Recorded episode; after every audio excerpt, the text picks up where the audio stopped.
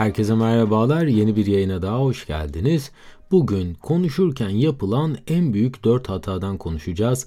Daha iyi iletişim kurabilmek ve daha iyi bir ön izlenim bırakabilmek için bu hatalara nasıl engel olabileceğinizi detaylıca bu yayında inceleyeceğiz. İsterseniz hiç beklemeden buyurun hemen yayına geçelim. Bu arada yaptığım yayınları beğeniyor ve yeni yayınları kaçırmak istemiyorsanız dinlediğiniz platformlardan abone olarak tüm yayınlara anında ulaşabilir veya Patreon üzerinden bana destek olabilirsiniz. Bir yetişkin günlük olarak ortalama 27 adet konuşmaya dahil oluyormuş ve konuşmaların büyük bir kısmı 10 dakikanın altında sürüyormuş. Peki her gün durdurak bilmeden kurduğumuz ve monoton bir hale gelen bu iletişimde gerçekten en verimli biçimde bunu gerçekleştirebiliyor muyuz? İstatistiklere göre profesyonel çalışanların %70'i kaliteli bir iletişim kuramadıklarını paylaşmışlar ve çalışanların %74'ü doğru ve hızlı bilgiye bu sebeple ulaşamadıklarını yapılan bu ankette paylaşmışlar. Peki burada yanlış olarak yapılan şey tam olarak ne? Bunun pek çok farklı sebebi olabilir fakat en sık rastlanan 4 adet iletişim hatasını sizler için derledim. İsterseniz buyurun listeye beraber bir göz atalım. İlk olarak araya girmek iyi iletişimin en önemli kurallarından bir tanesi karşınızdaki insanı hiç bölmeden dinlemektir. Fakat pek çok insan ne yazık ki bunu başaramıyor. Siz konuşurken sizi bölen kişilere büyük ihtimal sinir oluyorsunuzdur. Eğer bir kişi karşındakinin sözü bitmeden araya giriyorsa karşı tarafa senin ne söylediğini çok da umursamıyorum mesajını gizli olarak da olsa vermiş oluyor. Konuşan kişinin bölünmesi kaliteli bir iletişimi yaralayan en büyük darbedir. O yüzden karşınızdaki kişinin sözü bitinceye kadar sabırla dinleyebilmek karşınızdaki kişiye onu önemsediğinizi gösterecektir. İkinci en büyük yapılan hata ise hikaye karşılaştırması yapmak. Pek çok konuşma esnasında fark etmeden de olsa kendi günümüzü daha yoğun veya daha kötü geçtiğinden bahsederken bulabiliyoruz. Fakat bu tarz konuşmaların amacı bir bağ kurmaktan çok karşımızdaki kişiyle kendimizi kıyaslamak oluyor. Bu durumda ister istemez bir rekabet ortamı yaratıyor ve karşımızdaki kişide negatif bir izlenim bırakmış oluyoruz. Hikayelerimizi paylaşmak ilişki kurmanın önemli bir parçasıdır. Ancak buradaki amacın başkalarını etkilemek mi, kendimizi kanıtlamak mı yoksa övünmek mi olduğunu fark etmemiz oldukça önemli. Eğer ki sağlıklı bir iletişim kurmaktan çok kıyaslama yapıyorsak bağlantı değil hayranlık arıyor olabiliriz. Kendi deneyimlerimizi paylaşmadan önce başkalarının bunu nasıl göreceğini değerlendirmekte fayda var.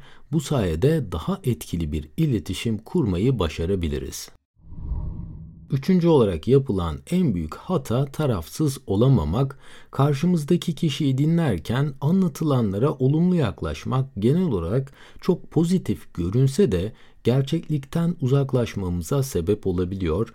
Eğer ki çok karamsar yaklaşırsak da karşımızdaki kişinin psikolojisini aşırı olumsuz etkileyebiliyoruz. Aradaki dengeyi bulmak bu yüzden oldukça önemli. Karşımızdaki kişi bizden geri dönüş beklerken tarafsız olmak, hikayenin hem olumlu hem de olumsuz taraflarından bahsetmek daha iyi iletişim kurmamızı sağlayacaktır. Sadece pozitif taraftan bakarsak karşımızdaki kişi onu geçiştirmek için böyle yaklaştığımızı düşünebilir veya sadece olumsuz kısımları ön plana çıkarırsak yine karşımızdaki kişi bizim onun iyiliğini istemediğimizi veya onu kıskandığımızı düşünebilir. Geri dönüş yaparken tarafsız bir biçimde kalabilmek sizi akıl danışılacak ilk kişi konumuna da getirebilir.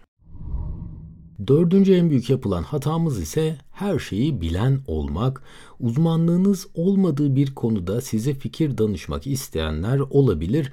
Bu esnada iyi niyetli dahi olsanız eğer ki uzmanlığınız olmayan bir konuda çok uzun süreler durur, açıklamalar yapmaya çalışırsanız karşınızdaki kişiye egosu yüksek biri olarak görünebilirsiniz. Keza çok iyi bildiğiniz bir konu hakkında bir konuşmaya dahil olduğunuzda eğer ki çok uzun süreler akıl verir bir şekilde siz konuşur ve çok fazla detaya inerseniz yine egosu yüksek alanının içinde kendinizi bulabilirsiniz. Halbuki iyi bir iletişim her zaman iki taraflı olmalıdır.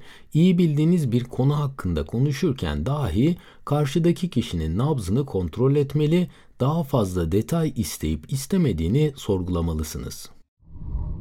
Bahsetmiş olduğum dört yöntemde alışkanlık haline dönüştüğü zaman bizlere faydalar sağlayacaktır.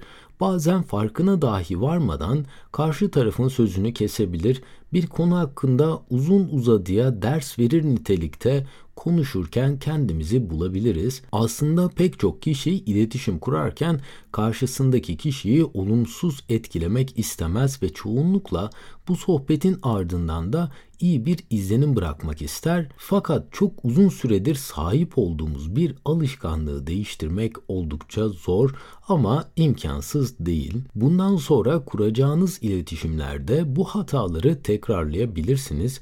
Fakat gün sonunda yaptığınız konuşmaları gözden geçirip nasıl daha iyi olabilirlerdi şeklinde bir değerlendirme yaparsanız ve daha iyi ve etkili iletişimin kapılarını bu sayede aralayabilirsiniz. Böylelikle bugün de bir yayının daha sonuna geldik. Umarım sizlere faydalı bilgiler sunabilmişimdir. Bu arada tüm yayının yazılı metnine ve yayında kullandığım kaynaklara açıklamalar bölümündeki link üzerinden ulaşabilirsiniz. En kısa sürede yeni yayınlarda görüşmek üzere. Kendinize çok iyi bakın. Hoşçakalın.